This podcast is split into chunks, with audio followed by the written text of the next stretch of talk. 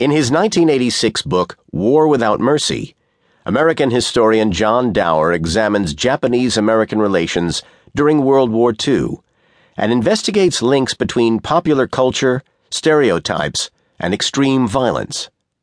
He argues that it was the concept of racism, used equally by both sides, that underpinned the military conflict and led to a particularly brutal war in the Pacific and East Asia. Stay tuned to find out more.